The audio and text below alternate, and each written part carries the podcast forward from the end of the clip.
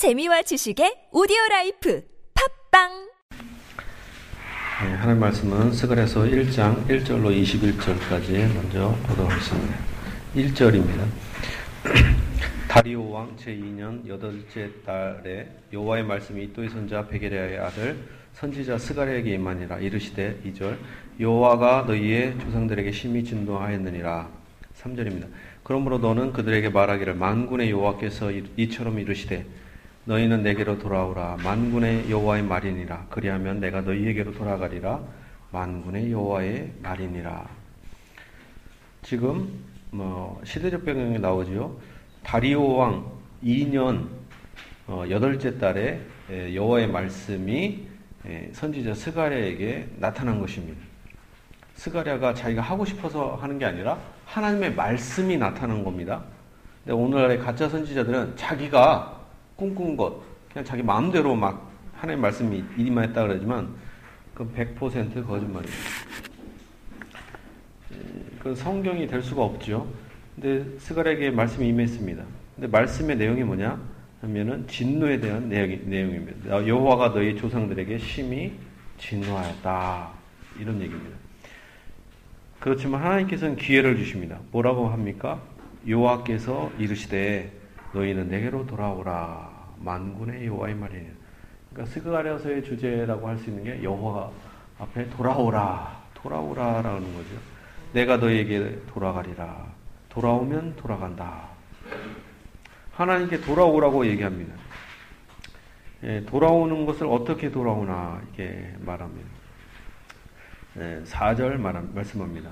너희 조상들을 본받지 말라. 옛적 선지자들이 그들에게 외쳐 이르되 만군의 여호와께서 이같이 말씀하시기를 너희가 악한 길 악한 행위를 떠나서 돌아오라 하셨다 하나 그들이 듣지 아니하고 내게 귀를 기울이지 아니하였느니라 여호와의 말이니라 여기서 보면 돌아오는 방법을 얘기하는데 첫 번째는 너희 조상들을 본받지 말라 이런 얘기합니다. 보통 예, 사람들은 조상들의 행위를 본받으려고 하잖아요. 조상들이 했던 것은 다 옳다고 생각하고 좀 어, 조상들이 잘못을 해도 그냥 그건 넘어가지 왜 고인을 욕되게 하느냐 뭐 그런 얘기 하잖아요. 그 사람은 그 조상은 조상이고 또는 조상이 했던 것은 오래된 것은 무조건 따르잖아요. 우리나라는 유교 국가잖아요. 그러니까 조상들이 하면은 그냥 옳다 하지만 공자가 이 유교를 만들었지만 공자가 제사를 만든 건 아니에요.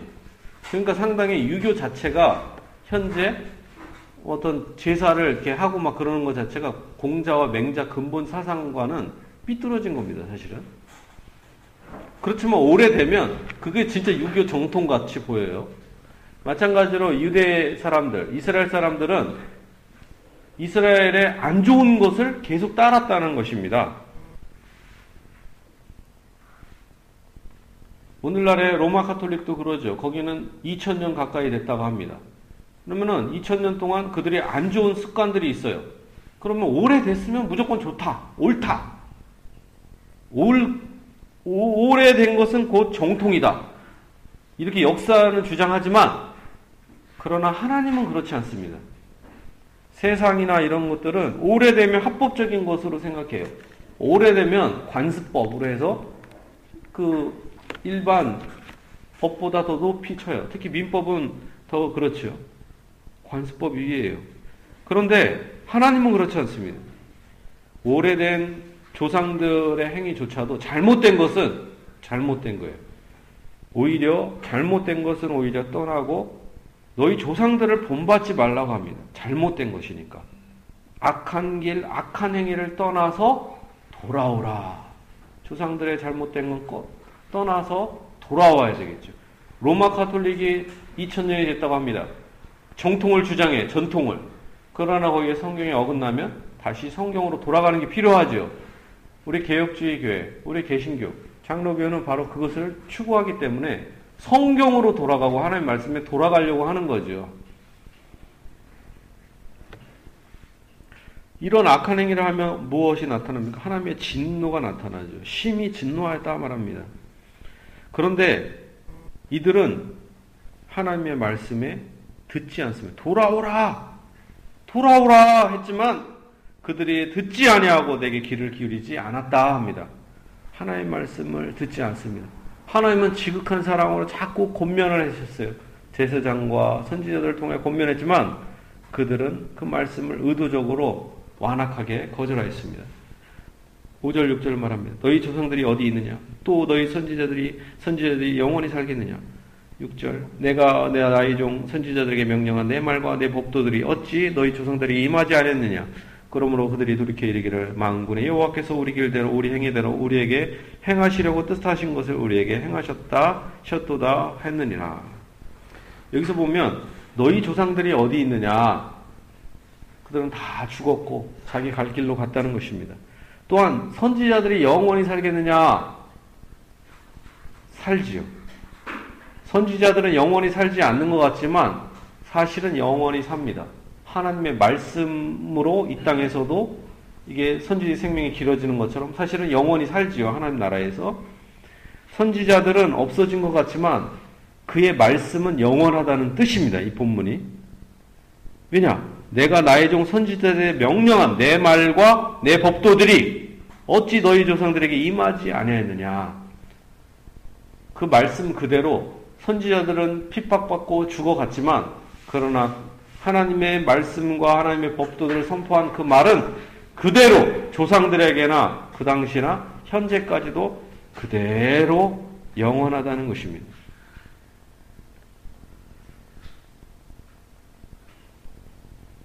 그들이 돌이켜 이르기를 망군의 여호와께서 우리 길대로 우리 행위대로 우리에게 행하시려고 뜻하신 것을 우리에게 행하였다 하였느니라. 선지자들이 돌아오라고 끊임없이 외쳤지요. 그러나 그들은 돌아오지 않았습니다. 이제 7절 말합니다. 다리오 왕 제2년 11째 달 곧 스바돌 24일에 이또의 손자 백일의 아들 선지자 스가랴에게 여호와의 말씀이 임하니라. 하나님의 말씀이 다시 임했습니다. 그 내용이 무엇입니까? 8절 말합니다. 내가 밤에 보니 한 사람이 붉은 말을 타고 골짜기 속 화석류 나무 사이에 섰고 그 뒤에는 붉은 말과 저줏빛 말과 백마가 있기로 지금 말 얘기를 하고 있어요. 9절 말합니다. 내가 말하되 내 주여 이들이 무엇이니까 하니 내게 말하는 천사가 내게 이르되 이들이 무엇인지 내가 내게 보이리라. 지금 말 얘기를 하고 있습니다. 11절까지 보겠습니다. 10절. 화석류 나무의 선자가 대답하여 이르되 이는 여호와께서 땅에 두루 다니라고 보내신 자들이니라. 11절. 그들이 화석류 나무의 사이에 선 여호와의 천사에게 말하되 우리가 땅에 두루 다녀 보니 온 땅이 평안하고 조용하더이다 하더라. 여기서 보면 성경 해석의 기본 원칙을 알 수 있습니다. 여기서 말이 나오잖아요. 이단들은 이 말을 자기들 멋대로 본문의 문맥과 상관없이 막 뭐 이렇게 막 하는데 분명히 해석이 나오고 있어요 뒤에. 그러니까 성경에는 이 비유를 풀 때도 성경의 원칙대로 해석을 해야 됩니다. 문맥에 따라서 앞뒤 문맥의 전후에 거의 해석이 잘 나와요. 다른 본문과도 비교를 해보면 더 선명하죠. 밤에 봤는데 8절에 한 사람이 붉은 말을 탔었죠. 골짜기 속 석류나무에 섰어요. 한 사람이 일단 붉은 말을 타고 있습니다. 그 뒤에는 붉은 말, 자줏빛 말, 백마가 있었습니다. 네 가지 말이 있었죠. 근데 한 사람은 붉은 말을 타고 있었어요. 근데 이게 뭐냐 했더니 하나님께서 두 땅에 두루 다니라고 보낸 자들이다. 그걸 말처럼 보이는 거죠. 그러니까 사실은 이게 하나님의 심부름꾼인데 말처럼 빨리 순종할 수 있잖아요. 따가닥 따가닥. 옛날에 가장 빠른 게 말이잖아요. 근데 그 당시에 오늘날로 하면 비행기처럼 이렇게 보인다거나 제트기처럼 이렇게 보일 수도 있겠었겠지만 그 당시에는 이 선지자가 비행기나 뭐 제트기를 알겠습니까? 그러니까 말처럼 이렇게 보이는 거죠. 뚜루 두루 다니죠. 그들이 화성류 나무에선 여호와의 천사에게 말합니다. 보고를 해요. 이 말들이 와서 보고를 하죠. 말이 말하는 거죠. 보고를 하는데 누구한테 보고해요? 여호와의 천사에게 보고하고 있습니다. 우리가 땅에 두루 다녀봤는데 온 땅이 평안하고 조용하더이다. 그러니까 어떻게 보면 하나님의 심부름꾼, 하나님의 심부름꾼을 이 뭐라고 하냐면 다른 말로 하면 천사라고도 해요. 천사라는 것은 심부름 그 사자잖아요. 심부름사. 그러니까 천사죠, 사실은. 하늘에서 보낸 천사. 우리가 날개 달린 어떤 특정한 적으로만 하지만 하나님께서 보내 신 심부름꾼 천사죠, 사실은. 딱 다녀봤어요. 그랬더니 온 땅이, 그러니까 감찰한 거죠. 사실은 하나님은 이렇게 천사를 보, 보낼 필요 없이 다 아시지만 중간에 어떤 중간자들을 그냥 쓰시는 거죠. 심부름꾼으로. 그러니까 우리가 천사나 이런 것에 대해서 너무 이렇게 막 따질 필요는 없어요, 사실은. 보게 된 거죠. 수가랴가 그런 걸 말하, 보고 또한 듣게 되는데 이것은 환상은 하나의 징표에 불과합니다. 그런데 여기서 여호와의 천사가 누구냐? 왜 천사가 대빵이잖아요. 그러니까 보고를 하는 거지. 이 천사는 여기서 중요합니다. 구약 시대에 나타난 그리스도입니다. 성자 하나님이셔요. 오늘날 많은 사람들이 신약 시대에 예수님만 생각해요. 구약 시대에는 여호와라는 것은 성부 하나님이라고 생각합니다. 그러다가 갑자기 신약 시대에 딱 와갖고 예수님이 야 내가 하나님이다. 이렇게 해서 죽였다고 생각을 해요. 그거 아닙니다.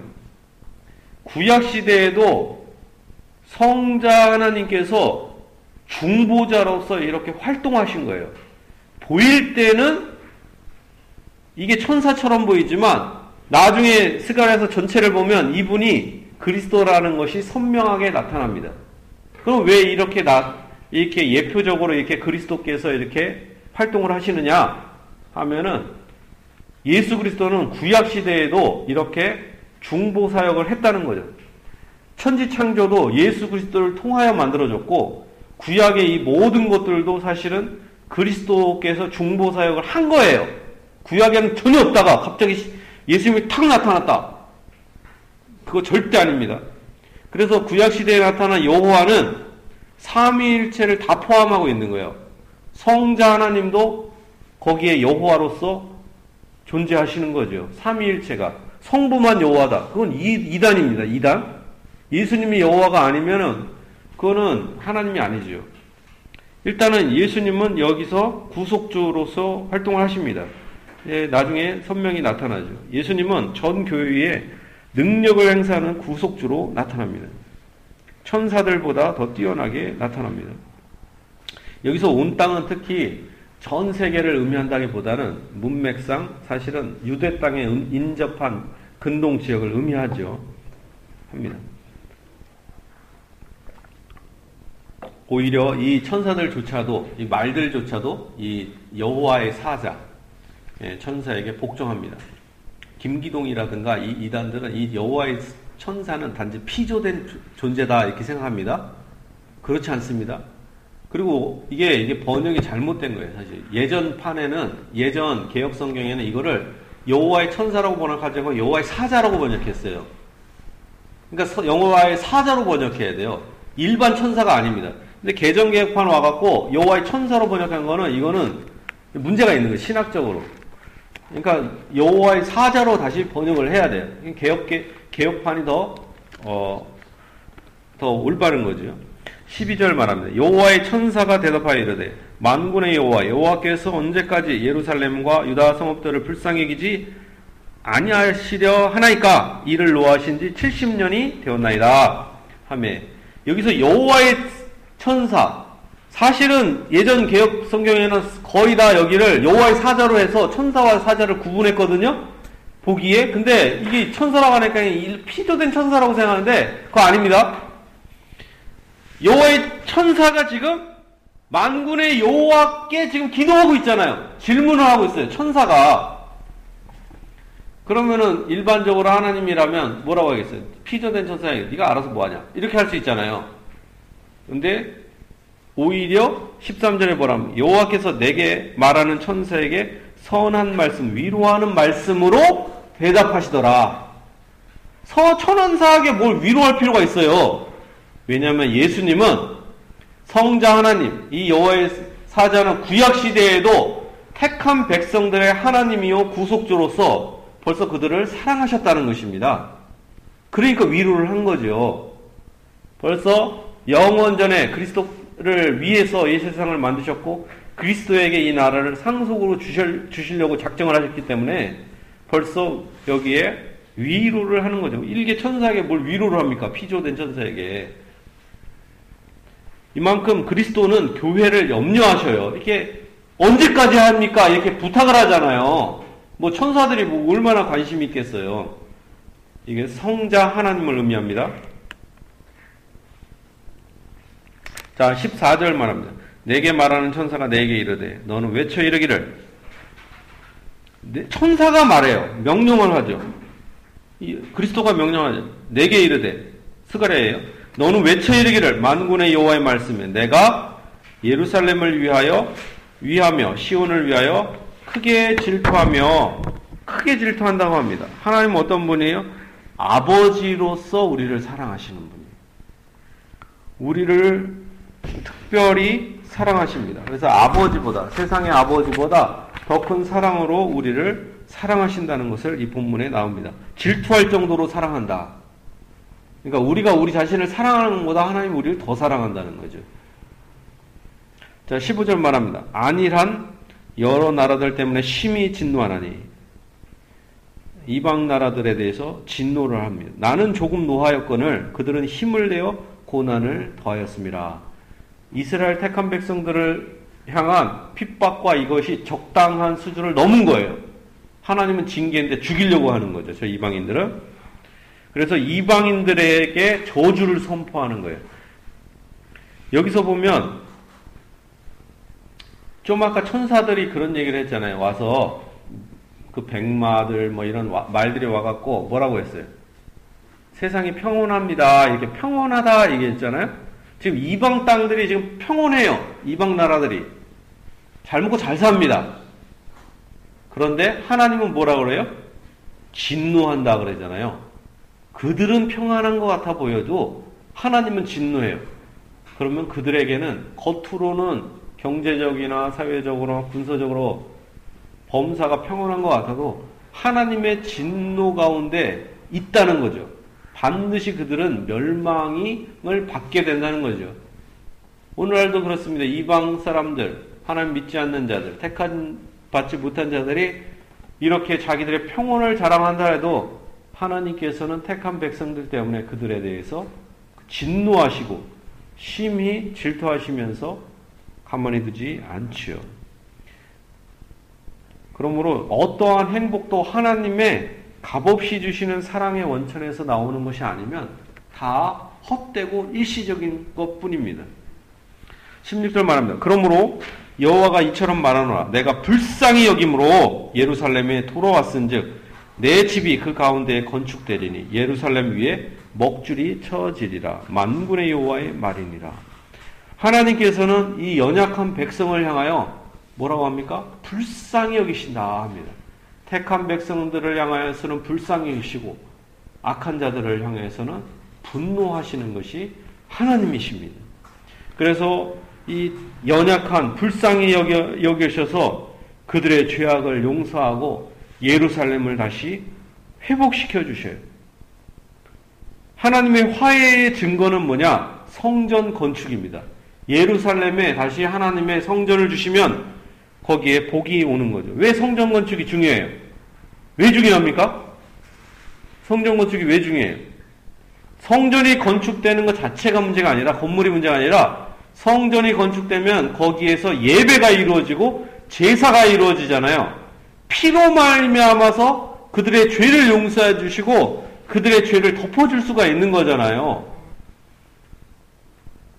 건물이 아닌 거죠. 오늘날의 성전을 많은 교회들이 한국 교회에 와서 이게 성전을 건물로 이렇게 만드는 통에 성전이 중 성전보 성전을 건물로 하고 사람을 그냥 인간으로 봐서 성전 건축을 하게 기부하지 않고 헌금을 안 내는 사람은 나쁜 사람으로 믿음 없는 사람으로 교회 안 나와도 되는 사람 이런 사람 헌신 안 하는 사람으로 매도했는데 실제 성전은 사실은 성 그그 그 안에 연약한 자 안에 있죠. 사람 안에 성전이 이제 창조된 거죠. 신약 시대에는.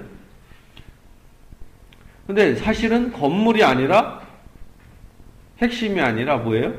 제사죠. 피제사. 신약 시대에는 예수님의 피 때문에 이제는 이 땅에 성전이 없지만 그때 당시에는 성전이 필요했습니다. 그래서 그들에게 피 제사를 통해서 죄를 용서해 주시고 평강을 주시고 은혜를 주십니다. 하나님에 대한 예배와 왕국의 권위를 회복시키신다는 것입니다. 뿐만 아니라 오늘날에도 하나님께서는 이렇게 택한 백성들을 위해서 다시 교회를 회복시켜 주시오. 교회라고 해서 이 교회 건물을 의미하는 게 아니라 성도들의 모임을 의미하는 거죠. 예배가 하나님의 강단이 회복되는 것을 의미합니다. 17절 말합니다. 그가 다시 외쳐 이르기를 만군의 여호와의 말씀에 나의 성읍들이 넘치도록 다시 풍부할 것이라 여호와가 다시 시온을 위로 하며 다시 예루살렘을 택하리라 하라. 여기서 보면 다시 이스라엘 백성들을 이렇게 바벨론이나 아수르에서 다 포로 생활했다가 다시 그들을 회복시킨다는 거죠. 놀라운 기적입니다. 강대국에서 그들을 풀어주는 거죠. 강대국, 강대한 나라에서. 이것은 우리가 먼저 예루살렘으로 돌아오는 것은 두 가지를 생각해야 됩니다. 첫째는 종교적으로 회복되는 거죠. 이게 제일 중요합니다. 종교적 회복. 두 번째는 정치적인 회복이죠. 여기에는 뭐 경제적인, 사회적인, 문화적인 걸 다 포함한다고 할 수 있겠죠. 근데 하나님께서 다시 시온에 오시면 거기서 하나님께서 복을 주시죠. 택한 자를 향한 선하심과 사랑이 나타납니다. 어느 정도로 나타납니까?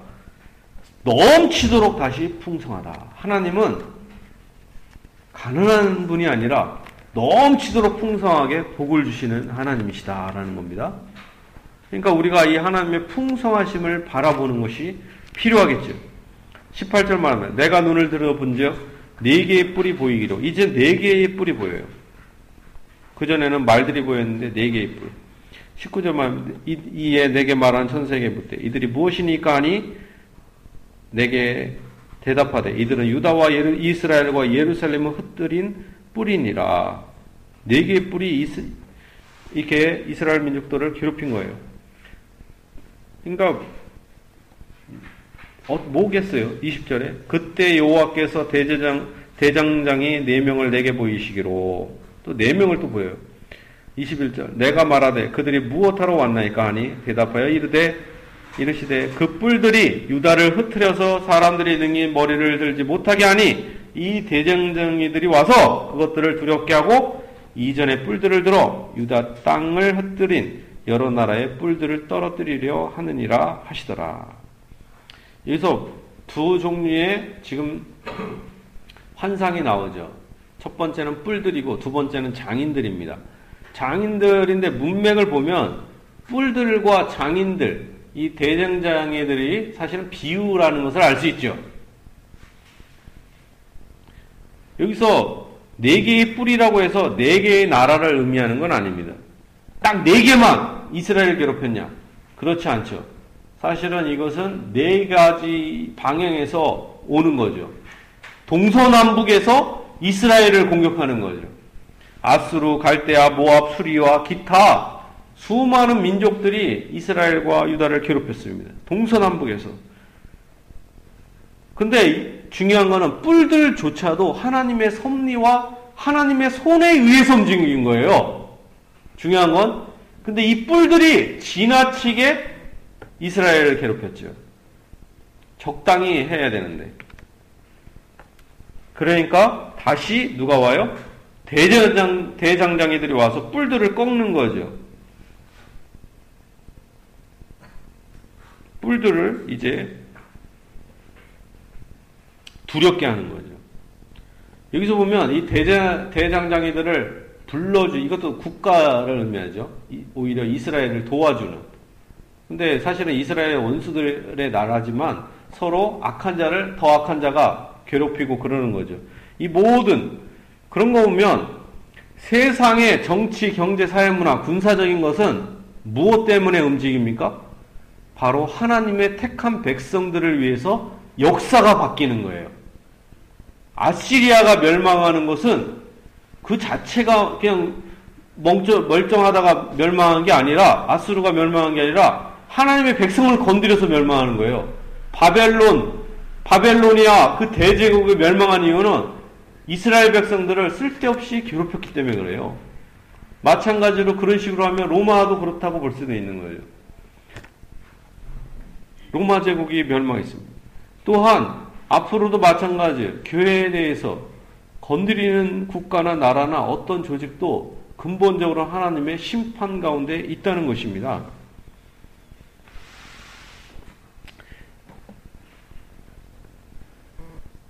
지금 여기서 말하는 주체는 누굽니까? 바로 그리스도가 지금 말하고 있습니다.